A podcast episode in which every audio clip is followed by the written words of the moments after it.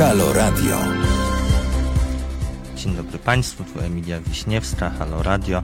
Będziemy dzisiaj rozmawiać o osobach transpłciowych, będziemy rozmawiać o tym, e, czego potrzebują, jak je wspierać. Będziemy o tym rozmawiać z moją koleżanką z Fundacji Transfuzja, Aliną Synakiewicz.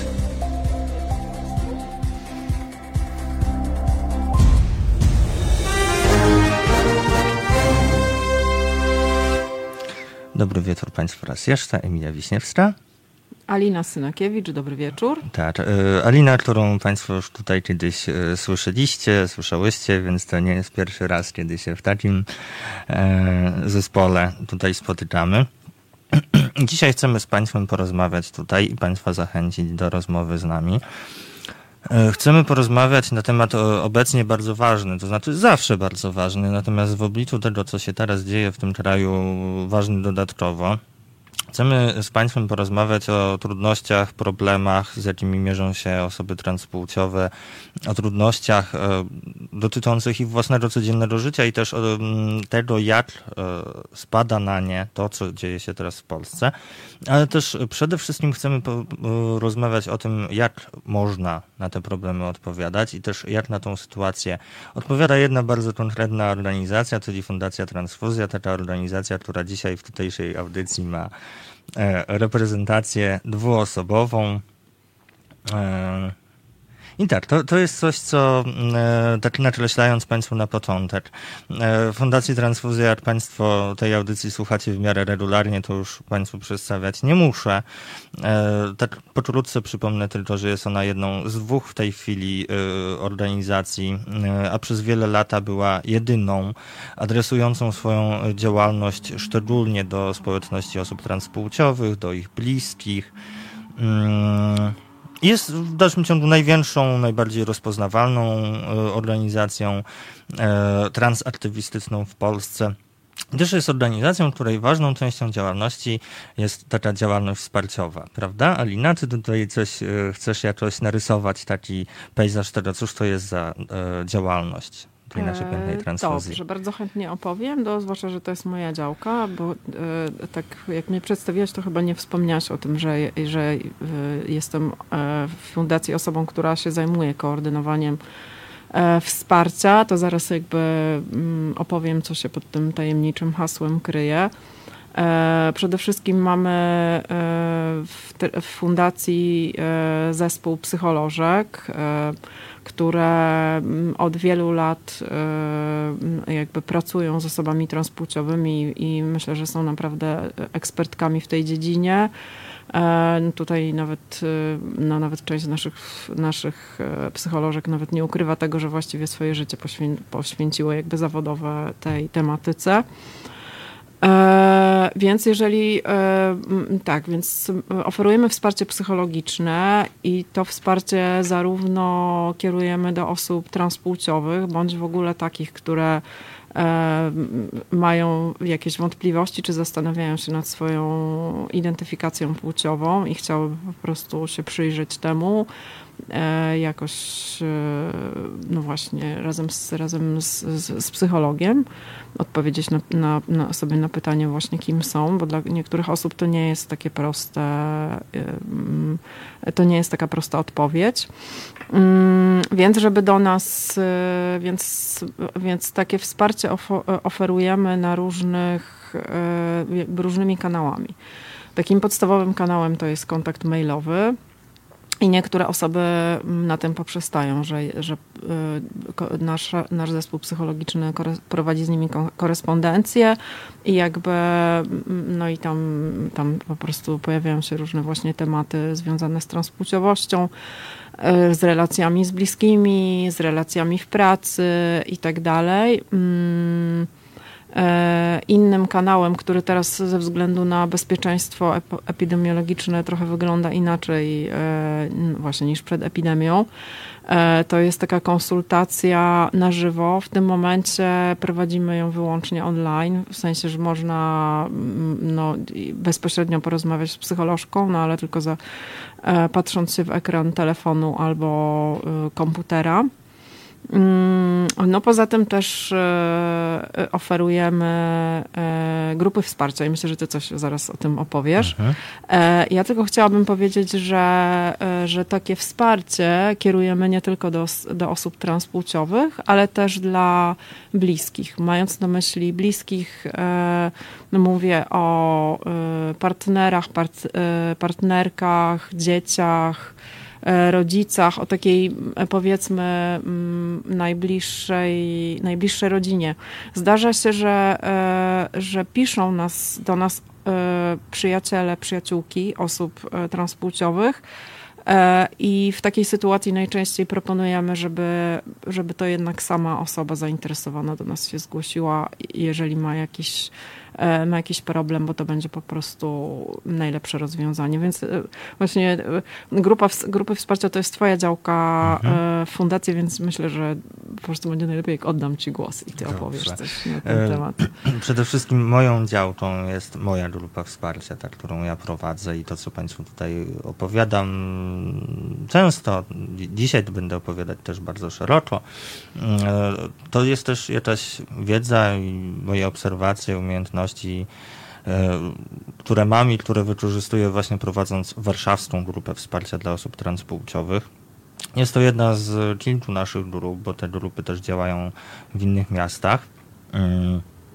Jest to takie dobre miejsce do tego, żeby osoby transpłciowe mogły spotkać inne osoby transpłciowe, co dla wielu bywa wielkim szokiem, ale takim szokiem najpotrzebniejszym w życiu, żeby zobaczyć, że są na tym świecie również inne osoby, które podzielają to doświadczenie i że nie trzeba się od razu zastanawiać w momencie, kiedy jakaś osoba zaczyna się zastanawiać nad swoją tożsamością, nie jest skazana na bycie w tym samą y, i może spotkać inne osoby, które mm, już mają coś y, do powiedzenia jej na ten temat, a też przede wszystkim mają mogą, mogą poczuć to, w jakim miejscu ta osoba jest, mogą się z nią solidaryzować, e, okazać jej jakąś empatię, płynącą nie tylko z takiej ogólnoludzkiej empatii, ale właśnie z tego faktu, że również to, to doświadczenie bycia osobą transpłciową podzielają. Mhm.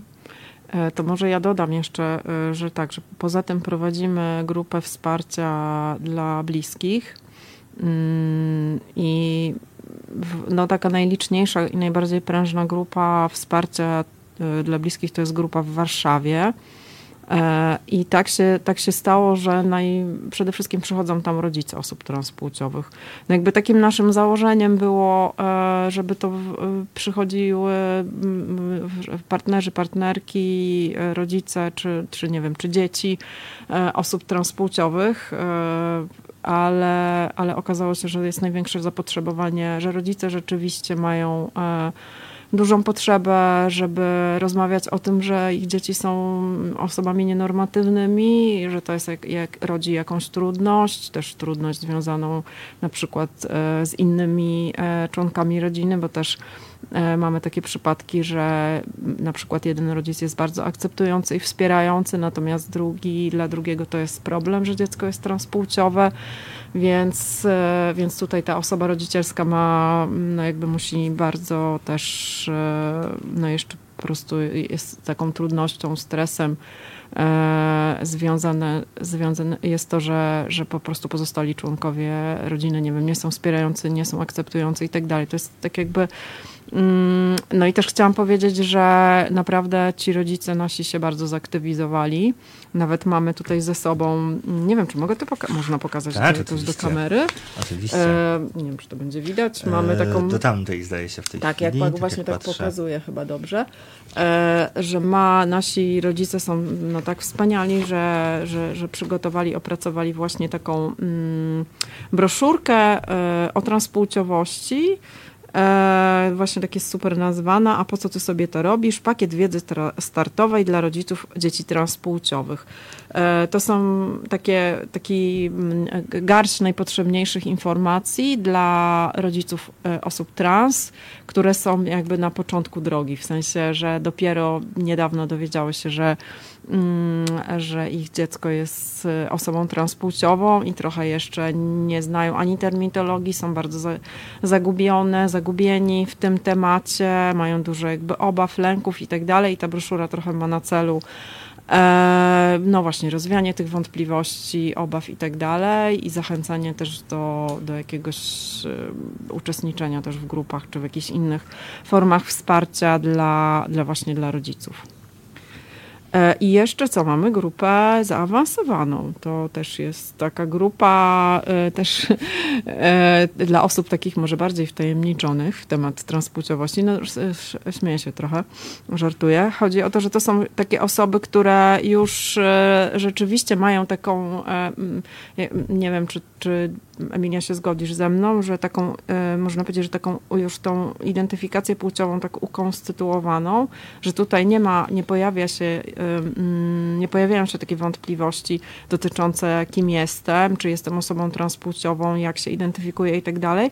Te osoby mają już ten etap za sobą, że bardziej ta grupa służy też takiemu samorozwojowi i takiemu jakby pogłębieniu też e, takiej pracy, pracy jakiejś ze sobą, czy, czy, czy w relacjach i tak dalej.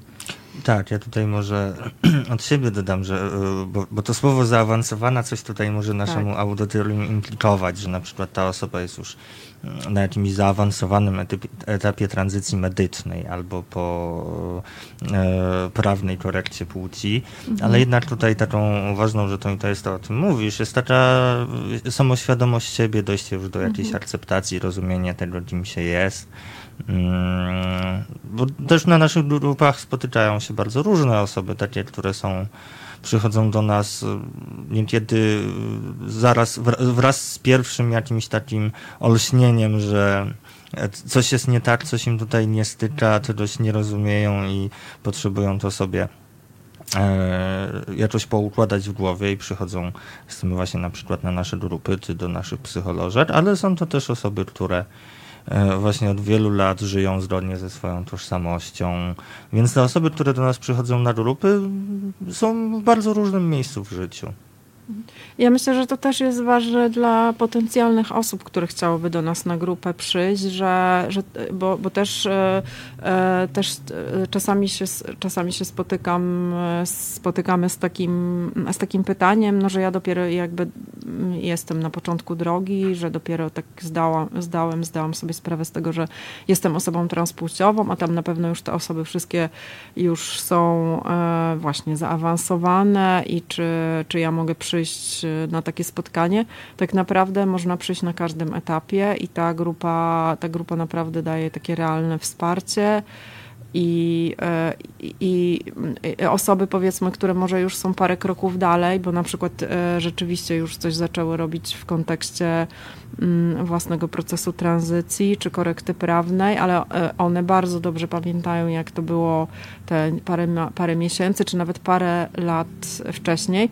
I też myślę, że warto, żeby to, żeby to wybrzmiało, że na nasze grupy też przychodzą takie osoby, które mm, z różnych powodów życiowych yy, poza, poza transfuzją nie wyautowały się i właściwie transfuzja jest jedynym miejscem, w którym podczas spotkań tej grupy wsparcia no jakby funkcjonują w zgodzie ze sobą i z tą swoją e, identyfikacją. I też są takie osoby, po prostu mają taką sytuację życiową, że jakby z różnych względów po prostu podjęły decyzję, żeby tak funkcjonować i też e, te spotkania transfuzyjne to jest taka odskocznia bardzo też ważna i potrzebna dla nich.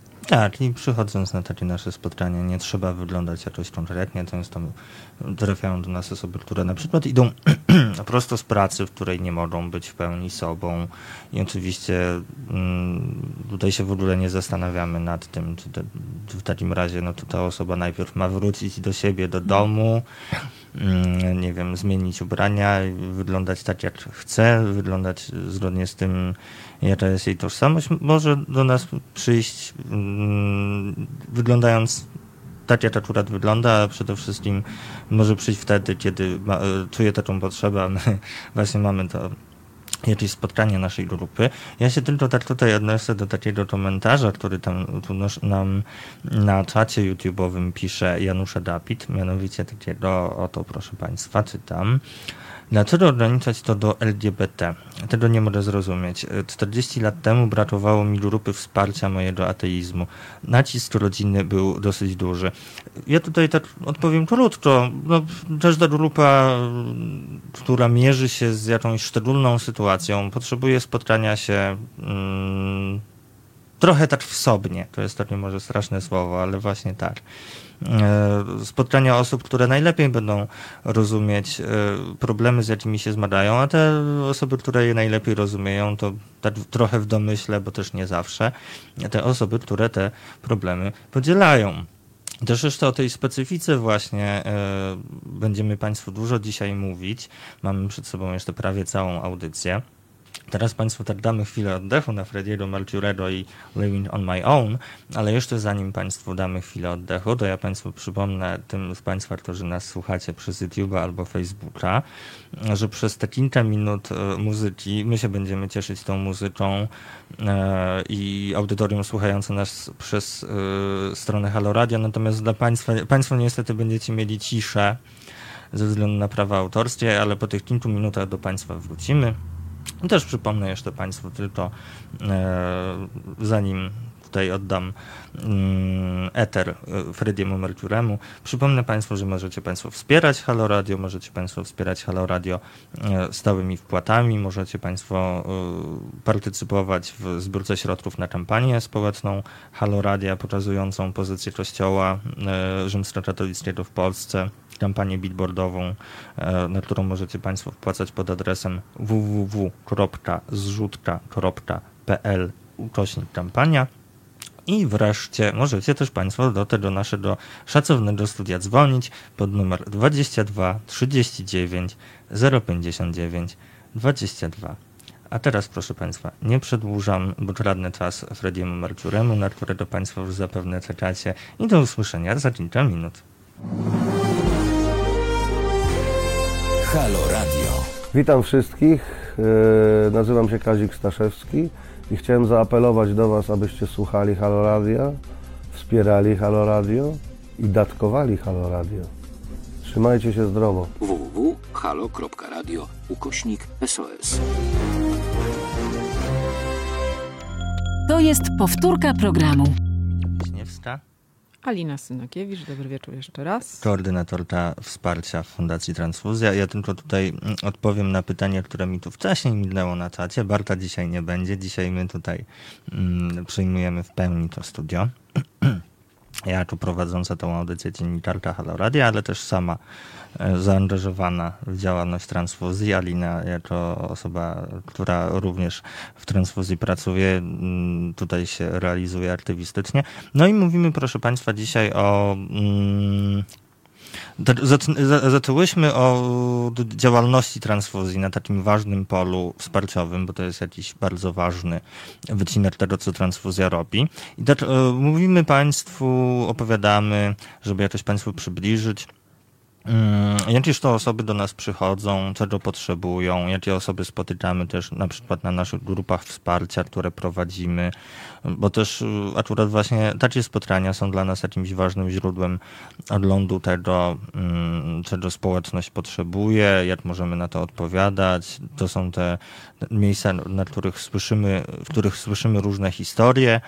Mm, oczywiście też te grupy są obwarowane zasadą dyskrecji, to znaczy mm, to, co z tym osoby przychodzą na te grupy, zostaje w obrębie tych grup, tak żeby e, przychodzące do nas osoby mogły czuć się komfortowo z dzieleniem się swoimi historiami, no ale też e, mamy jakiś ogląd tego, w jakiej sytuacji e, są osoby transpłciowe i też są zróżnicowane, prawda? Bo bardzo różne osoby do nas przychodzą z różnych miejsc. Tak, z różnych miejsc, takie, które y, mają y, względną akceptację i ze strony rodziny, i, i ze strony na przykład miejsca pracy, czy, czy ze szkoły. E, no, zgłaszają się takie, które są naprawdę w dramatycznej sytuacji, bo nie mają właściwie zrozumienia z żadnej strony. E, I myślę tutaj jakoś tak szczególnie e, teraz mówiąc, to myślę o osobach z małych miejscowości, którym jest szczególnie trudno, bo też nie mają, nie mają społeczności w swoim miejscu zamieszkania. Mówiąc tutaj o społeczności, to myślę właśnie o innych osobach transpłciowych, które na przykład, e, o których by wiedziały, mm, czy w ogóle o środowisku na przykład LGBT jakimś aktywistycznym, czy o jakichś organizacjach, grupach, które może nie działają stricte na rzecz osób transpłciowych, ale ale na przykład działają na rzecz e, osób LGBT, organizują marsze równości i tak dalej. Jeżeli w, w mieście czy w, w, mniejszej miejscowości jest taka grupa, to to, to jest już bardzo taki, e, bardzo taka, taki mocny, nie wiem, element wsparciowy. E, I też zwykle mm, zachęcamy też osoby, żeby się gdzieś tam zgłaszały, bo to jest, no tak mówi się w grupie raźniej. No myślę, że to jest też ważne. No ale są osoby, które po prostu nie mają, nie mają żadnych e, wokół siebie wspierających osób, które, z którymi mm, przez które mogą być zrozumiałe i trochę jest tak, że my jesteśmy ostatnią deską ratunku dla, dla nich i, i takim miejscem, gdzie mogą znaleźć zrozumienie. No ja też dodam, y, że trafiają też do nas osoby, które potrzebują też po prostu dobrze się poczuć, to znaczy na przykład oderwać się od jakichś takich e, trudności, z którymi radzą sobie jakoś w miarę dobrze, potrafią sobie, mm, potrafią stawić im czoła, już trochę wiedzą z tym to się, bo na przykład wiele lat już żyją otwarcie w zgodzie ze swoją tożsamością, ale też jednak czasem coś się w związku z tym dotyka i też przychodzą, bo potrafią o tym mówić otwarcie, potrafią o tym mówić z jakąś siłą, e, w tym jak o tym opowiadają. To też jest bardzo ważne, proszę Państwa, bo tak jak Alina powiedziałaś o tych osobach, które na przykład w swoim miejscu zamieszkania nie mają nikogo, no to jest bardzo ważne, żeby e, nawet jeśli jest się samemu samej w jakiejś ciężkiej sytuacji, e, takiej, w której może trudno pomyśleć o tym, że coś się może zmienić na lepsze, i trudno e, sobie tą sytuację przełożyć na jakąś historię bardziej optymistyczną, to chyba jednak ważne jest, żeby zobaczyć, że bycie osobą transpłciową e, nie oznacza koniecznie tego, że się utknie w jakimś niefajnym miejscu w życiu, że nie będzie się miało szans na to, żeby żyć jakoś szczęśliwie. Mhm. No ja myślę, że to jest ważne, co ty mówisz, bo, bo mam wrażenie, że też e, w ogóle, e, no może się, mam, mam nadzieję, że teraz może jakaś tendencja się zmieni też w mediach, mówienia o transpłciowości, ale zwykle, zwykle jest tak, że w ogóle, nie wiem, cała jakaś kinematografia czy, czy, czy w ogóle jakieś e, doniesienia medialne o osobach transpłciowych. To są przeważnie dramatyczne historie i myślę, że to potencjalnych czytelników, czytelniczek, którzy jakby odkrywają siebie w tych historiach, nie napawa optymizmem, a to nie jest tak zawsze, że, że też tutaj myślę, że to jest ważna informacja dla rodziców osób transpłciowych, że bycie osobą transpłciową to nie oznacza, że taka osoba nie będzie w życiu, nie ma szansy na, na szczęście i na jakieś spełnienie w życiu że też myślę, że warto, że warto. Myślę, że, że na takich, e, że też na takich, na tych grupach wsparcia, które są w transfuzji, że to nie jest tak, że zawsze jest jakby smutno i ponuro i tylko osoby się dzielą jakimiś e, przykrymi sytuacjami. No i myślę, że jest przestrzeń na różne emocje i różne doświadczenia i też te pozytywne i też na miejsce na jakieś żarty, czy, czy, czy w ogóle, nie wiem, obśmiewanie też różnych sytuacji. Tak, do tego prostego względu, proszę Państwa, uwaga, sensacja. Osoby transpłciowe są w swoim życiu nie tylko osobami transpłciowymi. Coś innego też je interesuje, coś innego je jara, coś innego je czasem wkurza.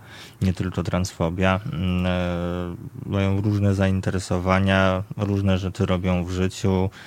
E, I też same między sobą z różnych względów, pomimo tego, że łączy je doświadczenie transpłciowości, to mogą się jakieś, jakąś masę rzeczy poróżnić, e, ich drogi mogą się nie spotkać, e, bo jak to wszyscy ludzie między sobą też są różnorodną grupą. Mhm. Ja jeszcze myślę, że warto, żebyśmy dodały, że tak jakby w ramach wsparcia też, y, że wsparcie, jakie, jakie oferuje Fundacja Transfuzja, to nie tylko mm, wsparcie psychologiczne, ale też oferujemy wsparcie prawne. Więc y, więc jeżeli, jeżeli jakaś osoba, no właśnie, boryka się z jakimiś problemami natury prawnej, może się do nas zgłosić. Najczęściej osoby piszą, e, e, chcą, e, chcą jakby pozew złożyć, żeby dokonać korekty prawnej płci. I, no i potrzebują jakichś informacji, na, jak to zrobić, gdzie, Mm, e, więc można się oczywiście e, zgłosić e, w takiej sprawie. Poza tym też zajmujemy się przypadkami transfobii. No, najczęściej to jest transfobia w miejscu pracy albo też w szkole. To takie są najczęstsze najczęstsze, y, najczęstsze sytuacje właśnie, z którymi się osoby do nas zgłaszają.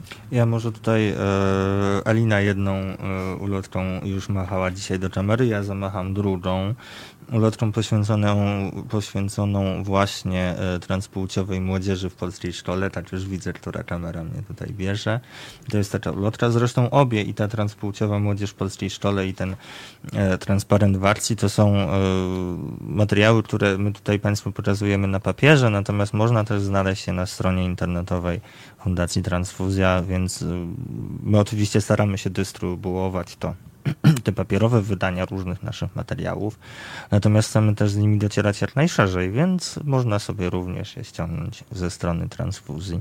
To ja myślę, że też jak już mówisz o publikacjach, to warto też wspomnieć o tym, że, że nie tylko takie wydania bro, broszurkowe, można na naszej stronie, czy takie powiedzmy, nie wiem, poradnicze znaleźć, ale też, e, ale też e, fundacja prowadzi solidne badania dotyczące transpłciowości i takim naszym najnowszym dzieckiem, który też można znaleźć na, na naszej stronie, to jest taki raport z badania dotyczącego rodzicielstwa osób trans. Myślę, że to też jest taki temat, który no jakby mieści się też e, w tym zagadnieniu, które dzisiaj poruszamy, czyli we wsparciu. Tak, no i pozostając przy tym wsparciu, ale tak też szerzej może trochę o transpłciowości, o wszystkim, tak myśląc o wszystkim, co dotyczy tego tematu i co dotyczy osób transpłciowych, ich życia, no to mówimy o jakimś takim temacie, który jest dla wielu osób bardzo niezrozumiały i obcy, więc też ważne jest mm, nie tylko mówienie o jakichś takich podstawach, ale też wnikanie w zagadnienia, które są może bardziej szczegółowe, bardziej konkretne, bardziej takie mm, swoiste, osobiste, bo też osoby, do, które do nas trafiają, osoby, do których my chcemy trafiać z naszym przekazem, też mają jakieś takie różne sytuacje i doświadczenia też jakieś takie historie, które nas też potrafią zaskoczyć, prawda? No oj tak, myślę, że e, Zastanawiam się, czy jeszcze tak e, jakby uzupełniając to, co tutaj mówiłyśmy o, mm, o, o właśnie e, no właśnie, o osobach, które się do nas zgłaszają, to myślę, że warto też wspomnieć, że że też e, no, udzielamy takiego wsparcia merytorycznego, bo do nas się zgłaszają też e, różne placówki instytucje i między innymi zgłaszają się do nas e, nauczyciele pedagodzy, którzy mają, mają właśnie no, pod swoją opieką młode osoby, które no właśnie się wyautowały albo prawdopodobnie są osobami transpłciowymi, no są jakoś tam identyfikowane jako osoby nienormatywne, więc też, e, więc też zachęcamy takie osoby, jeżeli są tutaj pedagodzy, pedagogzki, którzy e, potrzebują takiego wsparcia merytorycznego, jak pracować w szkole czy w placówce z młodą osobą transpłciową, to, to chętnie też pomożemy, ale też pomyślałam sobie, że może warto też tutaj garść takich podstawowych informacji e, przekazać na temat tego właśnie, mm, co, co zrobić, mhm. jak e, osoba, no właśnie, młoda osoba e, się ujawni, że jest, że jest osobą transpłciową, co To myślę, że jakoś o tym może za chwilę sobie tak wpisujemy A, w plan dobra. na kolejne minuty audycji, bo zdaje się, że mamy telefon do studia. Halo, czy się słyszymy? Tak, dzień dobry, witam wszystkich. Dzień dobry. Dzień dobry. I, bardzo fajna audycja, y, ale tak, y, no, dotyczy ona, widzę, między innymi osób trans. Mhm. Ja mam y, do Was, y, no bo wy jesteście, znaczy pani jest y, dziennikarką, a druga pani nie zauważyłem, chyba też dziennikarzem, tak? Y, Słuchajcie, ja mam dla Was taką propozycję. Jest coś takiego jak TED. Wiecie, wiecie co to jest TED? TED. Mm. T-E-D. A, tak, jest- oczywiście. Mhm. No, to bardzo dobrze. Y, Ja wczoraj widziałem takie wystąpienie matki na TEDzie.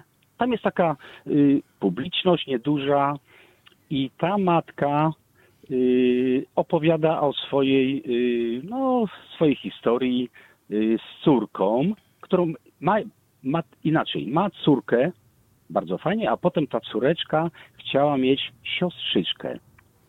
No okej, no to bardzo fajnie, pojawiła się sio- siostrzyczka, ale okazało się, że ta siostrzyczka jest trans. I ta matka fantastycznie opowiada o tym, jakie są problemy z takimi dziećmi, które są trans. Czyli płeć mózgowa jest mężczyzna, a to było małe dziecko, Mhm. ale płeć fizyczna jest kobieta, dziecko, y, dziewczynka, przepraszam, dziewczynka. Mhm. Ona to fantastycznie opowiada. Jak, jakbyście to potrafili pokazać ludziom, którzy nie mają wiedzy na ten temat, co przechodzą rodzice, którzy mają dziecko trans, to by było kapitalne, żeby przekazać tą wiedzę, że to naprawdę jest olbrzymi problem mieć takie dziecko, które no, urodziło się fizycznie, w tym wypadku tej, tej, tej matki, która kapitalnie, fantastycznie to opowiada, ma brawa duże. Mhm. Y, To dziecko, ta dziewczynka, no jest dziewczynką fizyczną, ale płeć mózgu Mhm. jest No tak dziękujemy chłopak. też za... y, No właśnie Jest- też chcemy, chcemy no o to- rodzicach to- y, też mhm. będziemy mówić o takich No to sprawach. bardzo fajnie, ale jakby to można jakoś no, przekazać, żeby. Kurczę, jak to powiedzieć, żeby przekazać to, żeby ludzie obejrzeli sobie coś takiego, żeby zobaczyli, że to, to są ludzie, ale mają płeć mózgową jedną, a płeć fizyczną zupełnie inną. Panie Andrzeju, I to może tutaj- dotknąć każdego, Mhm. ale, ale jest to zaledwie parę procent, parę procent populacji ludzkiej, ale tak się dzieje, tak się dzieje. I no, To dziękujemy bardzo za uwagę jakąś. i właśnie będziemy o tym za Tak? chwilę rozmawiać. Tak, jeszcze także- tutaj temu poświęcimy Mamy dużo czasu. No to bardzo fajnie, bardzo fajnie. Dziękujemy za zachętę i Dziękuję. tutaj akurat same się czujemy dzisiaj zachęcone, żeby właśnie o tym porozmawiać. No to dziękuję. Dziękuję również. Tak może jeszcze przed e, jakimś kolejnym kawałkiem, który tutaj u nas na antenie poleci, to może tylko słowo takiego komentarza do terminologii, bo terminologia jest ważna. My tutaj mm, zresztą e, ilekroć schodzimy na tematy mm, takie, w których razem z Bartem na przykład czujemy, że coś trzeba uszczegółowić, to jak Państwo już nas znacie, to lubimy się taplać w terminologii. I Tutaj też tak tylko może uszczegółowimy, bo tutaj pan Andrzej mówił o płci fizycznej, płci mózgowej. No to, to trochę nie do końca te terminy, prawda? Możemy tutaj zaproponować jakieś alternatywne, lepsze, jakieś bardziej adekwatne. Mm, No, ty chciałabyś powiedzieć? Tak, myślę, że mogę. Proszę. Bo tak, chciałam wiedzieć, czy może ty się tutaj e, w bloku startowym palisz, ale może to też być ja. E, Proszę Państwa, mówimy o płeć mózgowa. No to to jest takie sformułowanie trochę krewne innemu terminowi, płeć psychiczna. Ale lepiej tak naprawdę, proszę Państwa, używać sformułowania tożsamość płciowa. A to dlatego, proszę Państwa, że osoba, każda, transpłciowa również, jest tą osobą, która najwięcej wie o sobie, najwięcej może na swój temat mm, powiedzieć, najlepiej może siebie zrozumieć, bez prześwietlania mózgu, do, albo dosłownie, albo jakimiś przestarzałymi kwestionariuszami płci, które nie wiadomo, co mają powiedzieć. Więc to sformułowanie tożsamość płciowa jest tutaj bardziej adekwatne niż płeć psychiczna, a z kolei jeśli chodzi o płeć fizyczną, zwaną też biologiczną, to tutaj proszę Państwa też możemy, e, też dużo, było, dużo byśmy mogły na temat tego e, terminu rozmawiać i pokazywać Państwu, jakoś wskazywać, czemu on nie jest adekwatny. Bo on, on, jest bardzo przezroczysty, proszę Państwa, bo się wydaje, że no, płeć biologiczna, no dobra, no, jest jakaś transpłciowość, no ale jest, jest płeć biologiczna, no to tutaj to wiadomo o co chodzi z tą płcią biologiczną. Z tą tra transpłciowością się dłużej musimy zastanowić. Ale proszę Państwa, płeć biologiczna to też nie jest taki, e, nie jest taka prosta rzecz. Jest to termin, który jest mocno upraszczający lepiej by tutaj było mówić o takim e, biologicznym aspekcie ludzkiej płciowości, a z kolei e, odnosząc to do transpłciowości, to mówimy raczej, proszę Państwa, że to, że jakaś osoba jest transpłciowa, to oznacza, że jej tożsamość płciowa jest niezgodna nie z płcią biologiczną, tylko z płcią przypisaną tej osobie przy narodzinach. E, I oczywiście to przypisanie wynika z tego, co lekarz czy położna e, widzi, wydaje się jej, że widzi, stwierdzając płeć tego świeżo narodzonego dziecka. E, ale to, co widzi, to jest jeden tylko aspekt tego biologicznego wymiaru płciowości, bo nie zamyka on się tylko w jakichś zewnętrznych narządach płciowych, ale i w wewnętrznych, i w chromosomach, i w gospodarce hormonalnej. A koniec końców to, co jest ważne tutaj, to nie to, z tym to dziecko się rodzi, tylko to, jak na podstawie tego przy jakimś... Mm, pobieżnym oglądzie zostaje zdefiniowana jego płeć, jak zostaje wpisana w papierach i jak w zgodzie z tym dziecko jest wychowywane. Więc kiedy mówimy o osobach transpłciowych, tak podsumowując to e, objaśnienie, no to e, osoby transpłciowe to te osoby, których tożsamość płciowa jest niezgodna z e, tą płcią, którą osobie przypisano przy urodzeniu. Czy to było jakieś proste? Alina? To dla mnie tak. Ja, mam, ja myślę, że będziemy jeszcze może tutaj, wiesz, to, to, co powiedziałaś, jakoś rozwijać. E, bo ja od razu jak też sobie pomyślałam w ogóle, że, mm, że przy okazji może, może warto by było tutaj e, jako kolejny wątek, e, który poruszymy, też Państwu może przypomnieć, a niektórym opowiedzieć o tym, bo też rozumiem, zdaję sobie sprawę, że to jest taki termin, który nie wszystkim słuchaczom i słuchaczkom jest znany. Opowiedzieć też na przykład o czymś takim jak dysforia płciowa i też o tym, że, że osoby transpłciowe mogą mieć różnie. Tak. Tak. To może też sobie to jakby tutaj mhm. zaparkujmy wśród naszych tematów. Czyli co? Bo teraz będzie przerwa muzyczna. Tak, myślę, że to Dobra. ten moment. My tutaj sobie zbierzemy rzeczy w głowie. Sobie po, poukładamy, mhm. co, o czym chcemy powiedzieć. Tak, ja tutaj Państwu jeszcze tylko powiem. Po, po tych kilku minutach Państwo łapcie za kartki, czy smartfony, czy co tam macie. E, podamy Państwu tutaj e, adresy mailowe, e, gdyby komuś z Państwa były potrzebne. Adresy mailowe, poprzez które możecie Państwo mm, jakoś dotrzeć do tej naszej, do tego naszego wsparcia, czy to psychologicznego, czy to prawnego. Ja tutaj e, te adresy podam na antenie za kilka minut, natomiast teraz zaraz Państwu je też napiszę na czacie YouTube'owym, więc ci z Państwa, którzy z nami jesteście na YouTubie, to zaraz zobaczycie, a pozostali Państwo za kilka minut usłyszycie, a tymczasem będziecie Państwo e, słuchać kawałka Loveful The Cardigans. Halo Radio. Cześć, tu Sylwia Hutnik, jestem pisarką i wspieram Halo Radio, które jest jedynym radiem e, obywatelskim, czyli takim, które nie tylko tworzone jest oddolnie, ale przede wszystkim utrzymywane przez nas słuchaczy i słuchaczki. Zachęcam Was do tego, żeby wspierać je finansowo i żeby słuchać tak jak ja. www.halo.radio ukośnik SOS To jest powtórka programu. No dobrze, chyba na ten moment jakoś nam się nie, coś tutaj nie wychodzi z tym połączeniem. Może spróbuję jeszcze raz zadzwonić tak. później. Tak. a tutaj z Państwem, tak przypomnę Państwu, rozmawiamy o osobach transpłciowych, o ich potrzebach, o, o, ich trudnościach, z jakimi się zmagają, o tym, jak można je w tych trudnościach wspierać.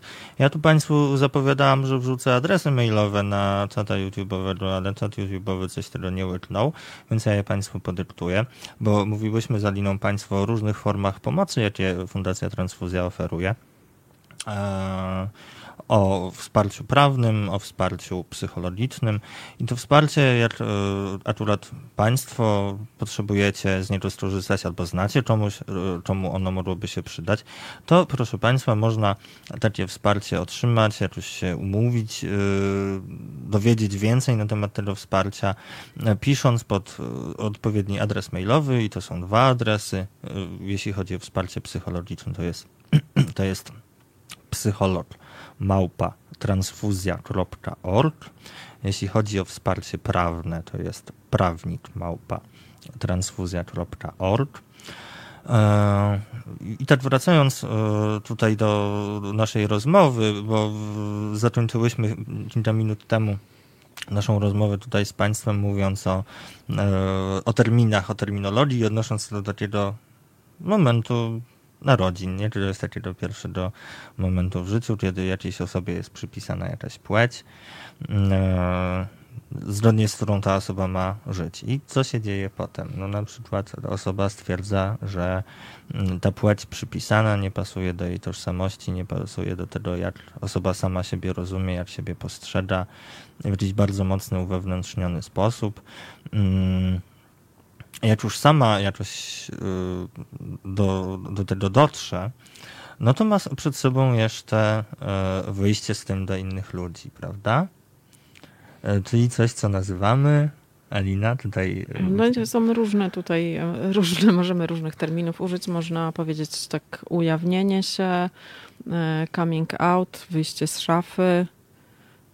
Nie wiem, czy jeszcze coś byś dodała do tego? No chyba to są te terminy, takie, które jakoś... takie podstawowe, tak, które właściwie można, można, y, można używać zamiennie i tak jak Emilia mówisz, to jest tak, że faktycznie, y, że faktycznie jakby zanim osoba właśnie się ujawni przed światem, to musi też sama przed sobą się ujawnić i jakoś e, też zdefiniować na nowo e, też swoją identyfikację i tożsamość.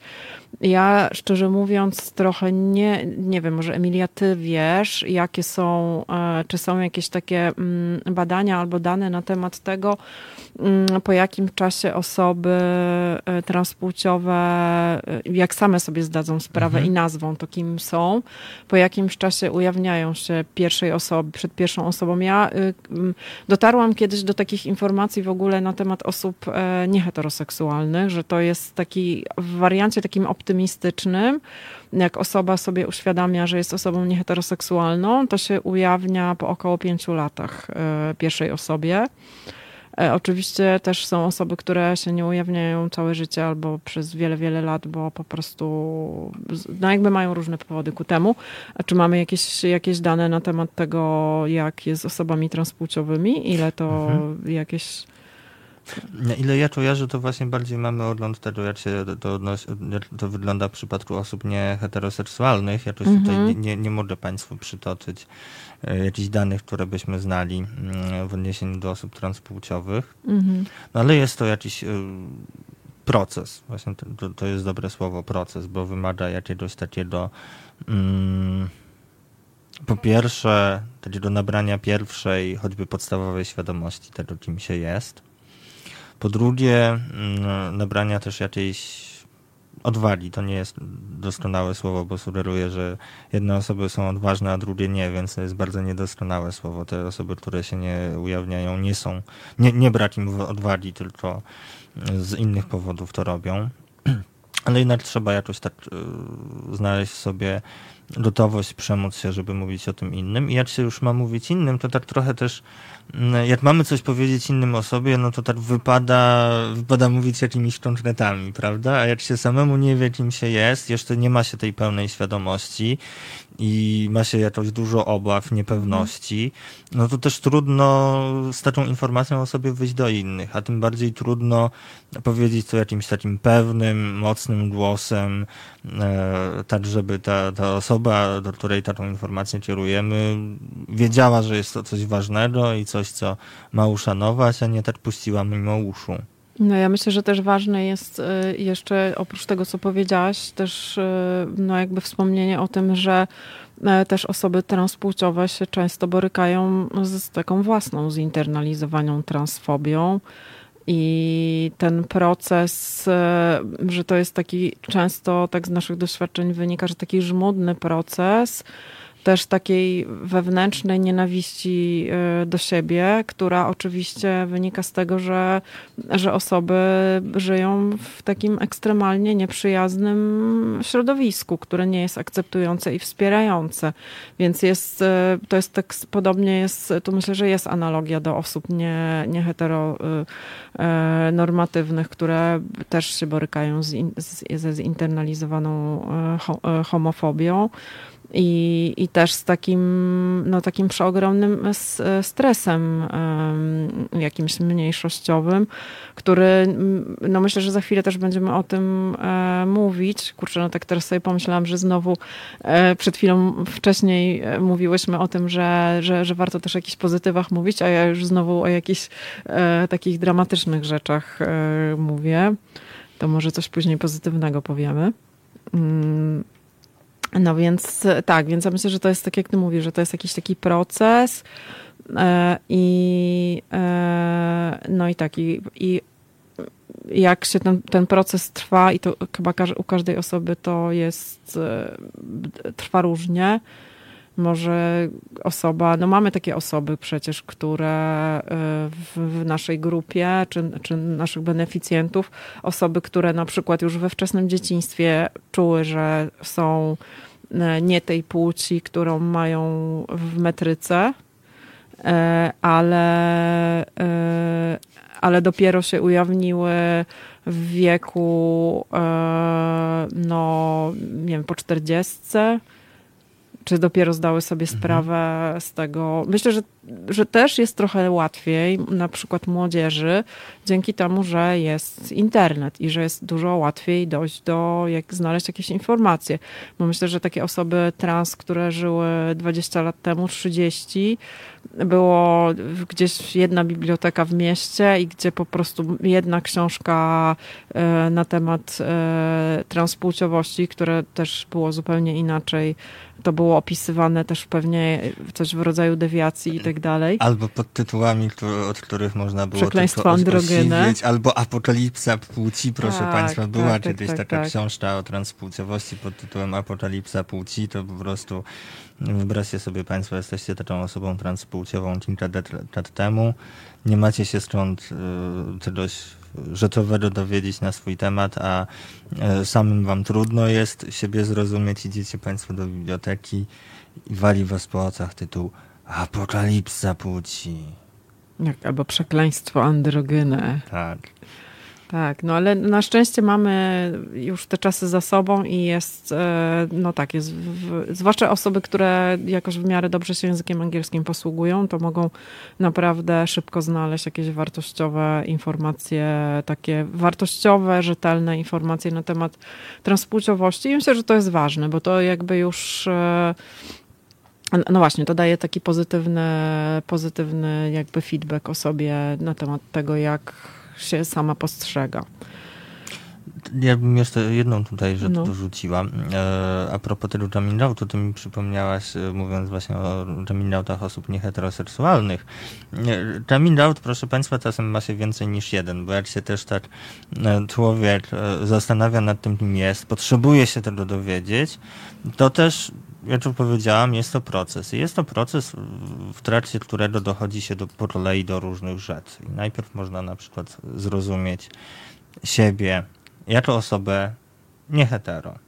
Więc jakoś e, to w sobie zaakceptować, e, z tym się wyautować, dokonać tego coming outu przed innymi, pójść powiedzieć, jestem lesbijką, jestem gejem, jestem bi, jestem panseksualna.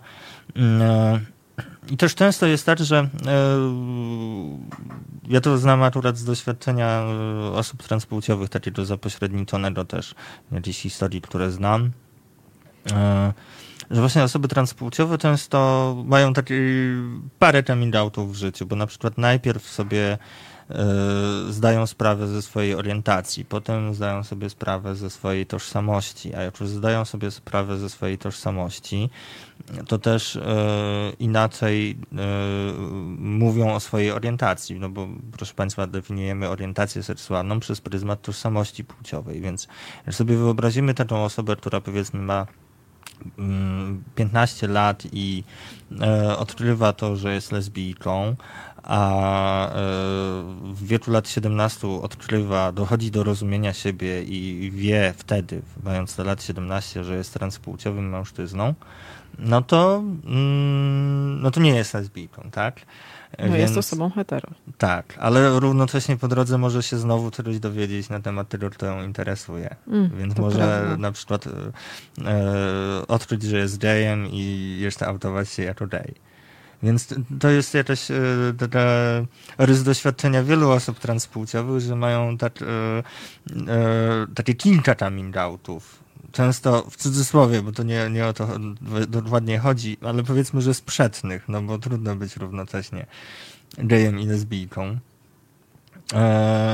Jest to, proszę Państwa, jakieś takie docieranie do tego, kim się jest, do zrozumienia siebie, takie, w którym mm, nie od razu ma się gotowe odpowiedzi, albo te najbardziej trafne, nie, niekoniecznie od razu te, które e, najlepiej opisują doświadczenie osoby, która się nad sobą zastanawia. Ja myślę, że też, wiesz, jak cię tak słucham, to, to też dochodzę do wniosku, że, że też język i w ogóle to, jak, e, jak opisujemy świat, po prostu jest niewystarczające. I myślę, że to jest kwestia nie tego, jak osoby się identyfikują, tylko że to, że mamy e, podział, że po prostu mamy jakieś takie podziały, klasyfikacje i tak dalej, które nie odpowiadają w ogóle temu, jak osoby się identyfikują, czy co czują, że tu jest jakby problem. E, myślę, że jeszcze przejdziemy tutaj e, w ogóle do, myślę, że warto też coś o niebinarności mhm. powiedzieć. Czy mogłabyś powiedzieć coś przy okazji?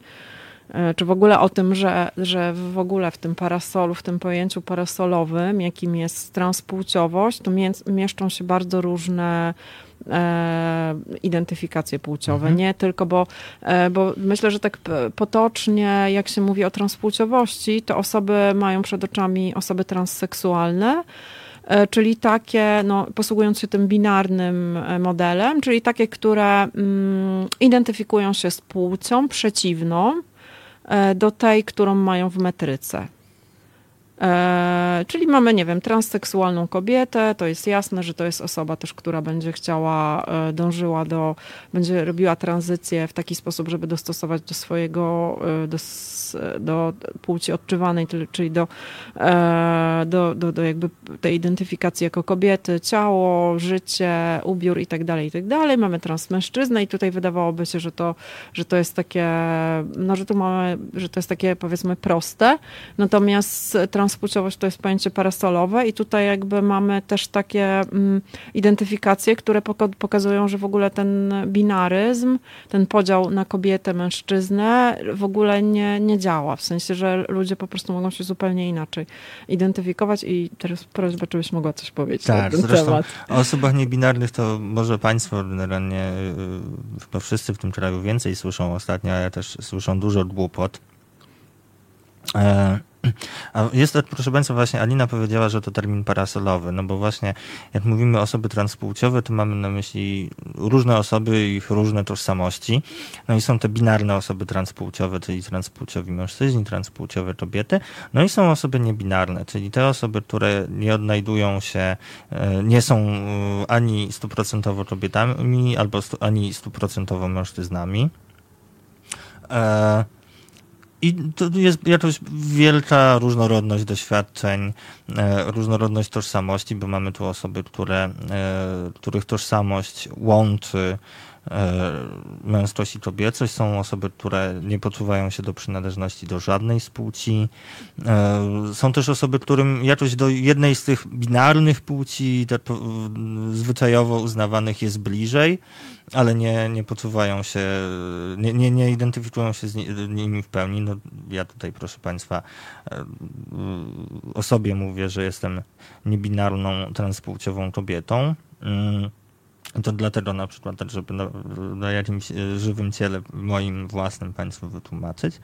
No, e, ja się czuję kobietą, ale też e, z jakąś taką świadomością, poczuciem, że niekoniecznie wszystko, co w domyśle miałoby się z tym wiązać, jest moje i nie ze wszystkim zamierzam się jakoś łączyć, czuć, identyfikować. E, ale jeśli chodzi o pierwiastek męski, to z kolei w ogóle go w sobie nie mam, nie czuję i nie widzę. Więc jestem niebinarna, dlatego że e, czuję tą swoją kobiecość, ale też mając takie poczucie, że, e, że, że się w niej nie zamykam, a równocześnie zupełnie, zupełnie się z męskością rozwiodłam. To, to nie moje, ja tego nie zjem, wyrzucę, oddam psu.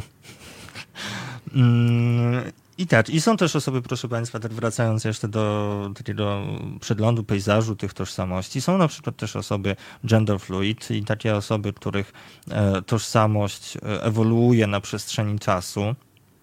Ja tutaj celowo mówię ewoluuje, bo to nie jest tak, że ta tożsamość e, się tak po prostu zmienia, bo to jest jakaś taka niebezpieczna, stereotypowa sztampa, że o to teraz będą po prostu z dnia na dzień w jedną, w drugą, w jedną, w drugą. A chodzi tu o to, że no, te osoby mają swoje e, poczucie płci, czyli tożsamość właśnie, tożsamość płciową i nie są niezdecydowane, tylko też w ten sposób siebie rozumieją, w ten sposób mówią o sobie, że to e, jak siebie rozumieją zmienia się na przestrzeni czasu. Mhm. Tak, ja myślę, że tak, że myślę, że trochę namieszałyśmy tutaj osobom, które, że dużo, dużo informacji. Też e, myślę, że, że jak ktoś chce poszerzyć, e, poszerzyć wiedzę na temat e, w ogóle transpłciowości i tej w ogóle całej mm, terminologii, która się pod tym e, właśnie, właśnie tym pojęciem parasolowym kryje, to też e, zapraszamy na naszą stronę po prostu też tam mamy dużo materiałów, jeszcze można sobie jakoś poczytać. Myślę, że e, tak, że tak się umówiłyśmy, że coś będziemy właśnie o tym coming outcie e, mówić i też coś takiego, co mogłoby pomóc osobom, mhm. które no właśnie E, są odbiorcami, odbiorczyniami takiego coming outu. E, my, mówiąc pomóc, też mam na myśli mm, e, osoby, które ten komunikat przekazują, bo też mm, myślę, że ta, ta reakcja jest bardzo ważna, bo ta reakcja może być wspierająca i taka uskrzydlająca osobę, która mówi o tym, że jest osobą transpłciową czy, czy nienormatywną, no ale też może spowodować, może być też traumatyczna, czy jakaś taka zamykająca i, e, mm, i też powodująca, że osoba długo, długo będzie się zastanawiała, czy komuś e, kiedyś, kiedykolwiek o tym powiedzieć.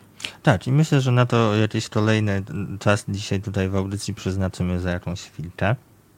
Tutaj teraz. Yy Dostałam na kartce tytuł kolejnej piosenki. Sprzedam Państwu trochę z radiowej kuchni. E, dostałam na kartce tytuł kolejnej piosenki, a przy napisanym tytule uśmiechniętą emotkę. Zrozumiecie Państwo e, czemu, jak zaraz Państwu powiem, e, jakiś to kawałek. Zapraszam Państwa do posłuchania Perfektu i piosenki Chcemy być sobą. Wszystkim Państwu serdecznie dziękujemy za stałe finansowanie działalności Halo Radia. Nadajemy i rozwijamy się tylko dzięki Waszym szczodrym datkom. Dziś pragniemy podziękować między innymi Panu Andrzejowi ze Skawiny za datek 30 zł. Panu Wojciechowi z Lublina za datek 10 zł. Panu Jackowi z Lublina za datek 30 zł. Pani Annie z Włocławka za datek 50 zł panu Mateuszowi z Torunia zadatek 200 zł, pani Ilonie z Warszawy zadatek 30 zł, pani Barbarze z Warszawy zadatek 20 zł, panu Andrzejowi ze Szczecina zadatek 20 zł, pani Mieczysławie z Osielska zadatek 20 zł, panu Sławomirowi z Nowego Sącza zadatek 100 zł, panu Robertowi zadatek 20 zł dziękowała Beata Kawka.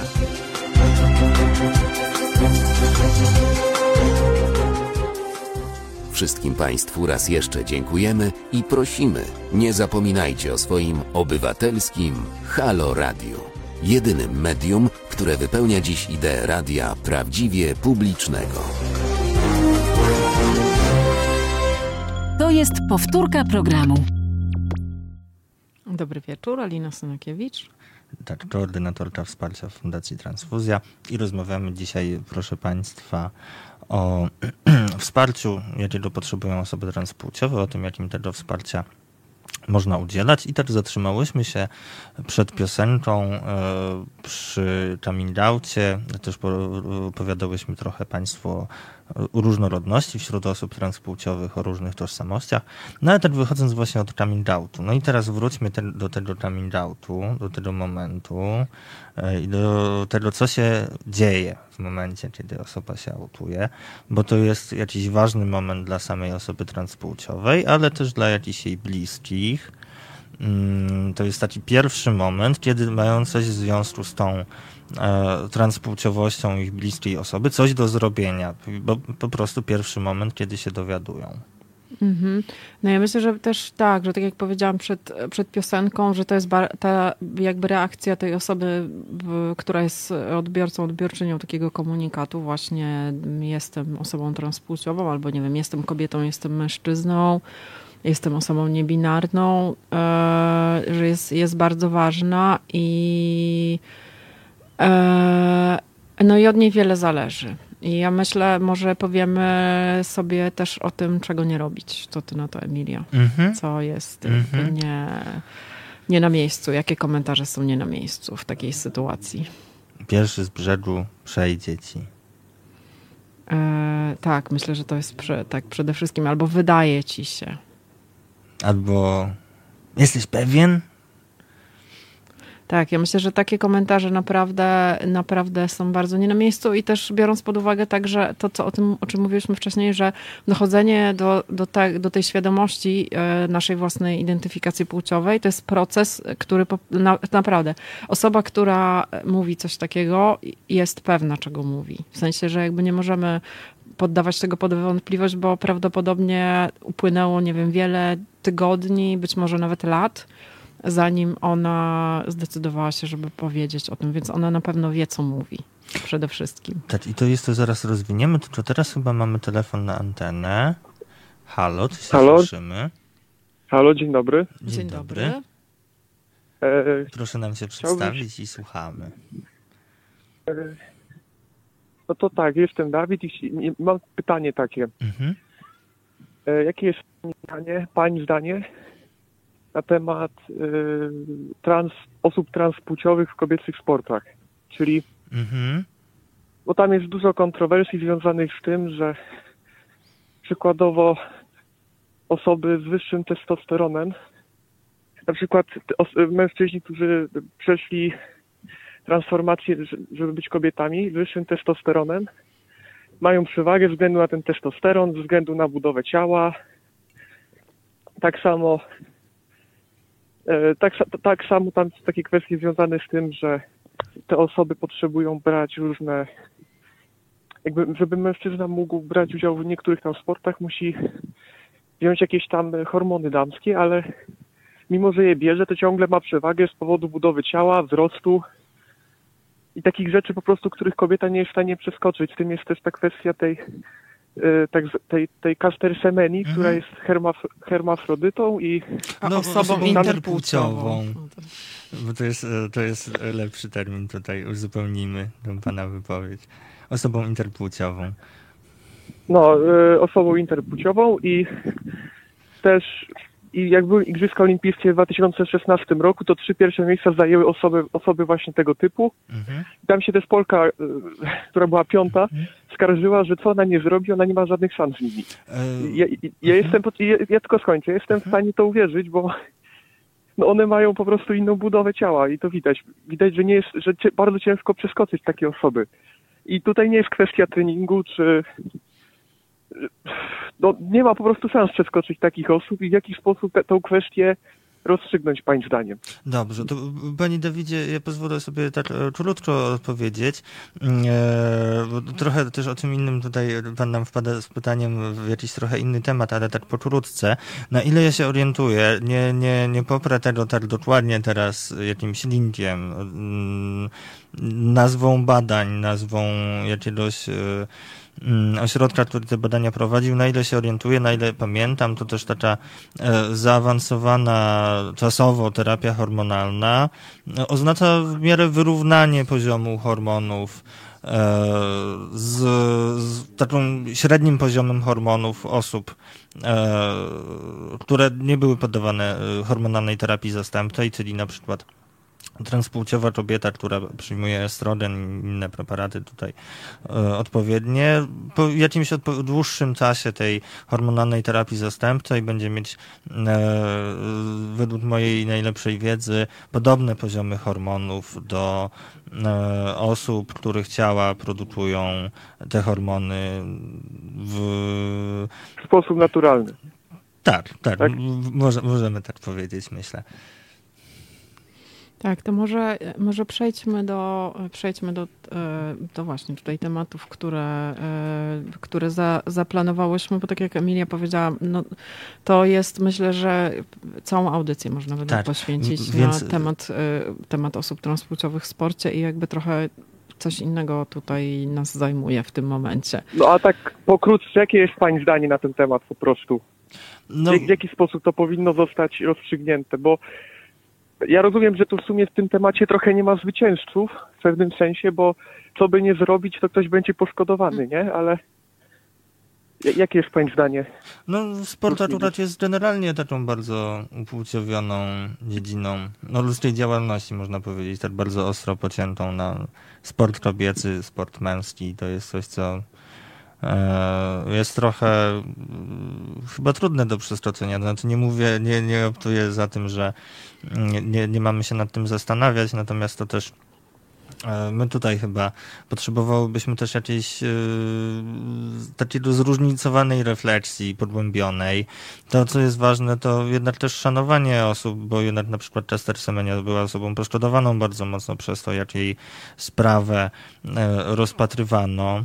E, więc panie Dawidzie, no na dzisiaj tutaj bym podziękowała, bo, bo e, gdzieś tam to jest temat, który pewnie też kiedyś możemy tutaj rozwinąć, e, a też chcemy, tak jak Alina powiedziała, jakoś zahaczyć na tym bardzo ważnym dla nas tutaj dzisiaj wątku tego wsparcia i wrócić do tego momentu coming outu, więc dziękuję za telefon na dzisiaj. Mm. I, i, I tak, tak wracając do tematu coming outu. Mhm, tak, to powiedziałyśmy o tym, że tak, że, że trze, trze, czego, nie, czego lepiej nie mówić osobie, mhm. która przed nami się ujawniła, że jest mhm. osobą transpłciową. A co można powiedzieć? Co można powiedzieć? Taki idealna reakcja. Oczywiście każdy, każdy ma inną ekspresję, ale tak co, co taka osoba mogłaby chcieć usłyszeć? Po tym, jak się ujawni przed e, bliską osobą. W porządku. Będę cię wspierać. Czy mogę cię jakoś wesprzeć? Czego potrzebujesz? Ewentualnie, bo to, to tutaj y, rzucamy jakieś takie możliwe odpowiedzi zorientowane na tą osobę transpłciową, ale też sama osoba, która taki coming out słyszy, może też udzielić jakiejś odpowiedzi, która będzie jakoś w porządku, chociaż zorientowana na nią samą, na tą osobę słuchającą tego coming outu, czyli na przykład dziękuję, że mi o tym mówisz, dziękuję, że mi ufasz, Mhm. Zwłaszcza, że myślę, że, że powiedzenie o tym, że się y, takie w, właśnie wyjście z szafy przed kimś e, oznacza, że y, tak, jeżeli, jesteśmy odbiorcami, odbiorczyniami takiego ujawnienia, to znaczy, że osoba naprawdę bardzo nam ufa. To jest wyraz takiego dużego zaufania i takiego duże, dużej, dużej bliskości. Ja myślę sobie tak, że nie wiem, czy Emilia się ze mną zgodzisz, że że nie ma nic w tym złego, że osoba, która dostaje taki komunikat, powie: Słuchaj, ja nie wiem, mało o tym wiem, e, to jest dla mnie nowe, ale, ale dowiem się. dowiem, tak. pogłębię wiedzę na ten temat, bo to jest, nie wiem, nieznany mi temat. E, jestem, no myślę, że, że jakby też, też można powiedzieć o tym szczerze, że jakby, że jakby przyjmuję tą informację, ale potrze, potrzebuję, potrzebuję jakby się więcej do, na ten temat dowiedzieć i poszukam tej informacji. Myślę, że ważne jest też to, żeby nie obarczać osoby, która zrobiła przed nami coming out taką odpowiedzialnością za to, że teraz musi nam wszystko powiedzieć. Proszę Państwa, od tego jest na przykład transfuzja, więc jeżeli bliska osoba powiedziała Wam, że E, jest osobą e, transpłciową i nie wiecie, jak sobie z tym fantem poradzić, nic nie wiecie na ten temat, to zapraszamy do kontaktowania się e, z nami. My jesteśmy od tego właśnie, żeby udzielić informacji. Tak, ja jeszcze dodam, bo mi się tutaj punkciki połączyły też ważną rzeczą jest takie uświadomienie sobie, to co Alina powiedziała, że mm, jest się, jest się adresatką czyjegoś coming outu, to znaczy, że ta osoba, która się autuje, uznaje cię za osobę godną zaufania. Bo też, proszę Państwa, osoby transpłciowe, czy inne osoby LGBT też, nie każdemu mówią o tym, kim są. E, nie czują się choćby bezpiecznie, albo przynajmniej komfortowo z mówieniem o tym wszystkim. Więc to, że czemuś o tym mówią, oznacza, że akurat Państwo, którzy jesteście adresatami, adresatrami takiego Jamidautu, jesteście dla tej osoby kimś, kogo uważają za godnych zaufania, mm, otwartych, e, nie myślących jakoś stereotypowo, nie chowających w sobie nienawiści, więc to, to jest trochę, ja tak przewrotnie Państwu powiem, trochę zobowiązanie dla państwa. No i pewnego rodzaju komplement też. Tak, i zobowiązanie, żeby stanąć na wysokości tej, tego jakiegoś pozytywnego myślenia o państwu, jakie ma osoba, która się państwo autuje. My tu chyba mamy jeszcze telefon na antenę. Jeżeli jeszcze mamy osobę, to zapraszam. Halo, ty się słyszymy. Tak, fantastycznie. Dobry wieczór Pani Dobry wieczór. Dobry wieczór Pani prowadząca. Przepraszam, że trochę Wam rozwalam e, audycję tymi moimi telefonami, z której giną, ale no niestety 71 km od centrum Polski, od stolicy 5G, 4G, UMTS, nic nie działa, więc zgrywa to połączenie. Ja chciałem do Pana Dawida, bardzo ciekawy temat poruszył. Ja akurat wyczynowo kilka dyscyplin sportowych, siłowych i zespołowych. E, uprawiałem w życiu i nadal uprawiam. No i temat ogólnie dopingu moim zdaniem jest dużo ciekawszy. Nie musimy tutaj wyrywać kawałka tortu, jeżeli chodzi o osoby transpłciowe, mimo tego, że temat jest bardzo catchy. Bo na przykład wie pan, niech pan sobie zobaczy w 92 roku, jak zdobyliśmy srebro na olimpiadzie. Wie pan, co było z reprezentacją Pani, tak Stanów Zjednoczonych? Panie Olgierdzie, bo jednak e, zostało nam pół godziny do końca audycji. Tak, ja wrzuciłem i... coś w temacie pani. Jakby mogły pani się ustosunkować mm. na Facebooku, taki elaborat napisałem. Są Kinga Pieniska, już nie przeszkadzam koniom. Dobrze, to dziękujemy, dziękujemy, bardzo za komentarz, a my wracamy jednak do tematu naszej, naszego spotkania dzisiejszego. Tak, e, ja tutaj na ten komentarz zerknę, ale też wracając, e, no tak, wróćmy do tego momentu, kiedy tego momentu coming outu, tego momentu, kiedy osoba, która się autuje, dzieli się czymś ważnym, dzieli się czymś, co jest dla niej trudne i też, co Państwu powiedziałam, że pewnie jakoś ufa osobie, przed którą się autuje, ale też zazwyczaj nie jest pewna tego, że spotka się z pozytywną reakcją. E, tak, ja myślę, że nie jest, że nie jest pewna, więc myślę, że też, e, że też e, tak, że tak jak ty powiedziałeś, że ważne jest zapewnienie, że, to jest, że ta informacja jest dla mnie ok. Myślę, że też ważne, żeby to wybrzmiało, że to, że, że ktoś się przed nami ujawnił, nie oznacza, że mam, daje nam prawo do mówienia o tym innym osobom. E, to jest taka, myślę, że coś, coś takiego, jeżeli możemy powiedzieć o czymś takim jak savoir vivre e, w odnoszeniu się do osób transpłciowych, to taką jedną z podstawowych zasad jest to, że nie autujemy osób. Być może będziemy jedną przez wie, wiele lat, nawet może być tak, że będziemy jedyną osobą, która wie o tym, jak się e, nasza bliska osoba identyfikuje, ale no niestety nie upoważnia to nas do mówienia innym osobom. Mm, więc tak, myślę, że to jest też taka ważna, ważna, ważna rzecz. E, I też taka podstawowa rzecz mhm. może jeszcze, bo tak, przypomniało mi się, że tak jeszcze podstawa tutaj jest jakaś. Mm Czemu w ogóle ktoś się autuje? E, no bo podobno te osoby LGBT to się obnoszą, po co tyle o tym mówią. Po to osoby LGBT, a pośród nich osoby transpłciowe się, proszę Państwa, autują, bo nie chcą mieć na sobie tego ciężaru ukrywania jakiegoś istotnego faktu o sobie, po prostu takiego titrania w sobie jakiejś prawdy i takiego pilnowania, żeby ktoś się nie dowiedział.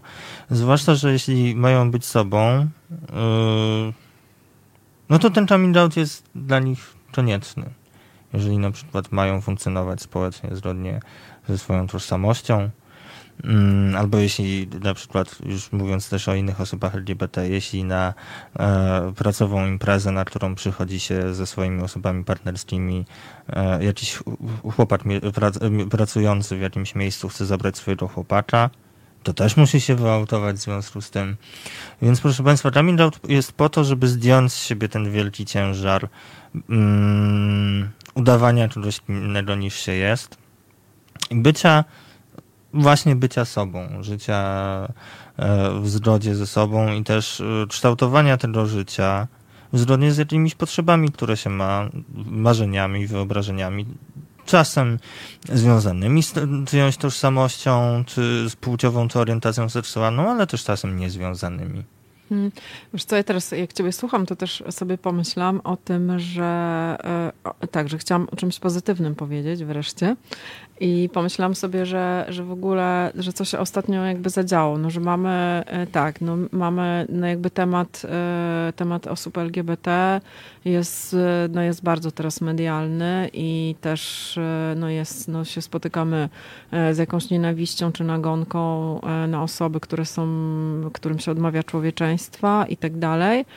I, i, i, I naprawdę dostaliśmy kilka maili od osób, które jestem ciekawa, czy, czy inne organizacje też tak mają, dla których ostatnie wydarzenia były właśnie impulsem do tego, żeby właśnie wyjść z szafy. I naprawdę osoby piszą do nas i te wiadomości się zaczynają od słów. E, jest taka sytuacja, że jestem tak, e, nie wiem, jakoś e, mam taką wściekłość po prostu na to, co się dzieje, że to jest dla mnie impuls, żeby właśnie, e, właśnie wreszcie zacząć żyć w zgodzie ze sobą i się, i się ujawnić. I i osoby, no jakby proszą, proszą o jakąś, o, o, wsparcie, o wskazówki, jak to zrobić i tak dalej. Oczywiście, oczywiście wszystkie te informacje od nas dostają, ale myślę, że to jest też takie, tak, że chciałam o tym powiedzieć, bo uważam, że to jest jakby jedno, jedno jedna z jakby z pozytywnych rzeczy, któraś, oczywiście jest masa innych, też mam nadzieję, że zdążymy jeszcze o tym powiedzieć, mm, odnośnie, odnośnie właśnie bieżących, bieżących wydarzeń jakby politycznych czy, czy społecznych.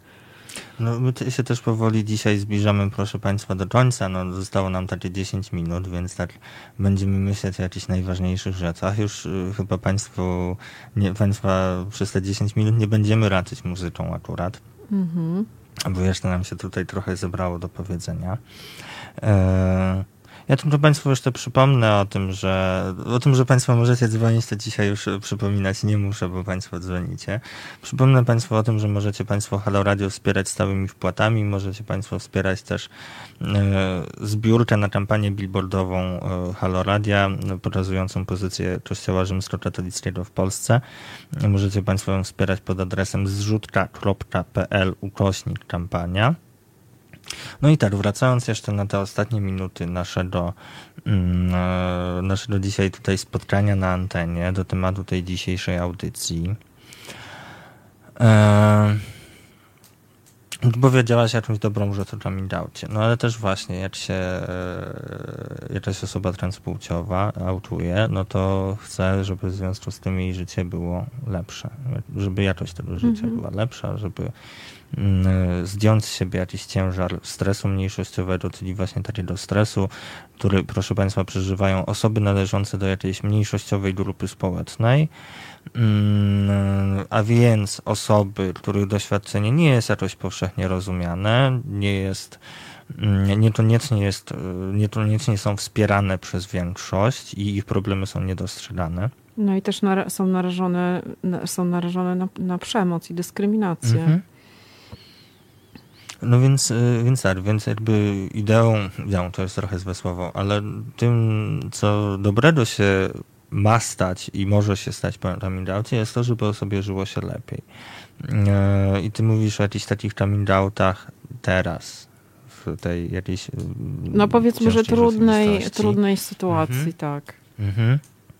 No i jest to też taki czas, y, e, kiedy mm, zastanawiamy się nad tym, co zrobić, prawda? I też, też a propos jakiegoś takiego wspierania, no bo mamy Mamy chociażby różne demonstracje, tak trochę schodząc na obecny kontekst, taki polityczny, nie tylko życia codziennego, chociaż ta polityka bardzo, proszę Państwa, na życiu codziennym osób transpłciowych y, kładzie cień obecnie.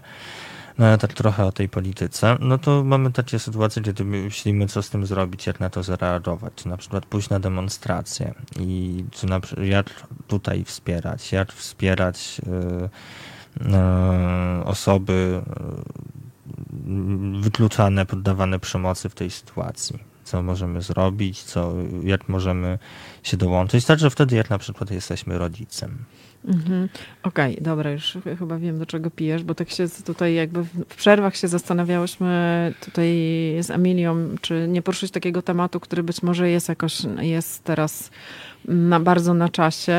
Myślę, że jest tutaj, e, słucha nas, na, słuchają nas rodzice, którzy się zastanawiają, czy w tych trudnych czasach troszeczkę nie ukrócić e, swoim pociechom e, kwestii związanych z ich ekspresją, na przykład płciową, z wyglądem, czy, czy, czy na przykład schodzeniem na protesty, no bo jak jest tak niebezpiecznie, to może lepiej, żeby młoda osoba, nie wiem, nie epatowała tęczową koszulką, czy torbą, czy jakąś przypinką, bo może się spotkać z agresją. I jakby ja doskonale rozumiem też to, y, to te obawy rodziców i, y, i jakiś taki niepokój.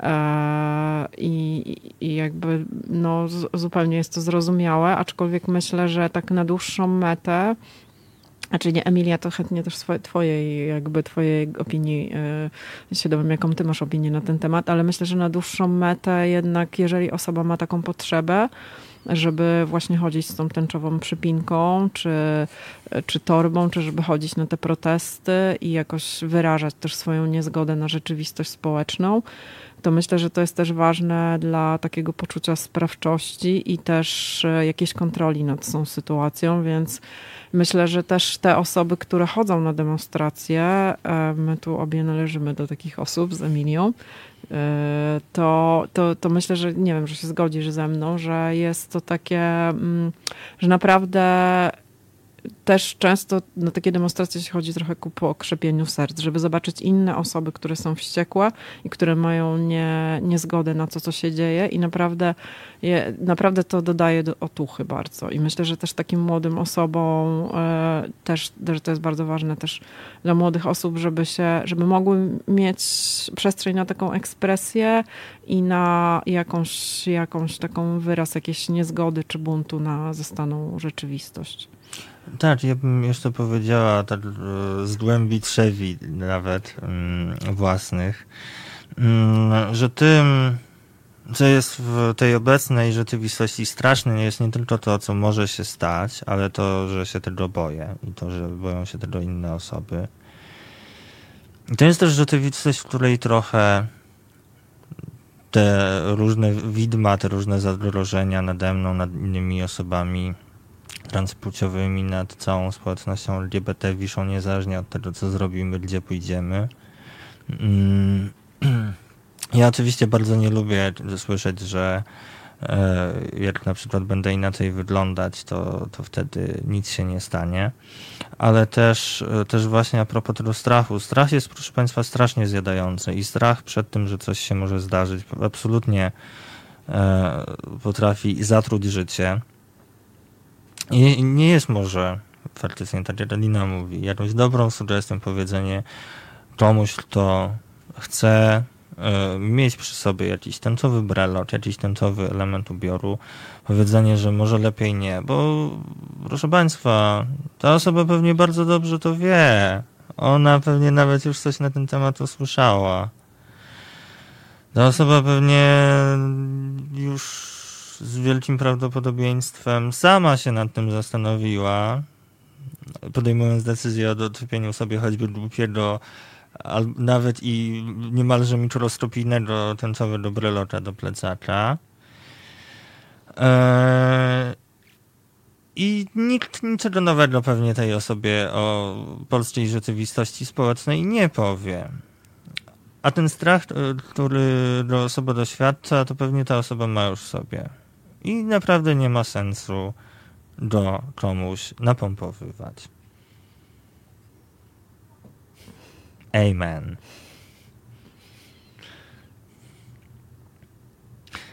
Też jest, proszę Państwa, że powoli zbliżamy się do końca tej audycji. Nawet nie zauważyłam przy tym swoim. E, przy tym swoim speechu przed chwilą. Tylko chciałam się odnieść do tego jednego komentarza, już tak trochę sprintem, z Facebooka do, pytania do nas, czy współpracujemy z ośrodkiem mm, w Józefowie pod Warszawą. Tutaj nic mi o tym, proszę Państwa, nie wiadomo.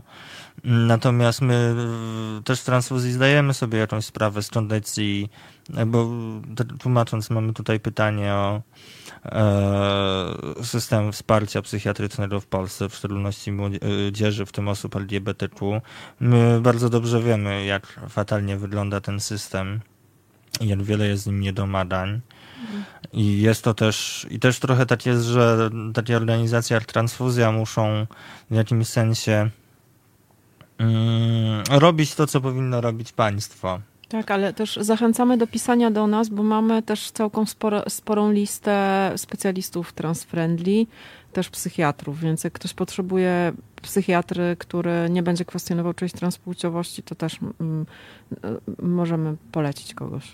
Tak, bo na tym, na tym polu wsparcia specjalistycznego to też ważne, żeby trafić do specjalistów, którzy będą akceptujący, otwarci i będą bazować na jakimś aktualnym stanie wiedzy naukowej. No i nadszedł, proszę Państwa, ten moment, że my tutaj się chyba dalej jesteśmy rozpędzone, a musimy kończyć. Tak, myślę, że jeszcze byśmy parę godzin mogły tutaj y, rozmawiać. Tak, na ekranach Państwo, ci, którzy nas oglądacie, macie te dwa adresy mailowe, o których Państwu mówiłyśmy, ważne, adresy, pod którymi można dostać wsparcie oferowane przez Fundację Transfuzja.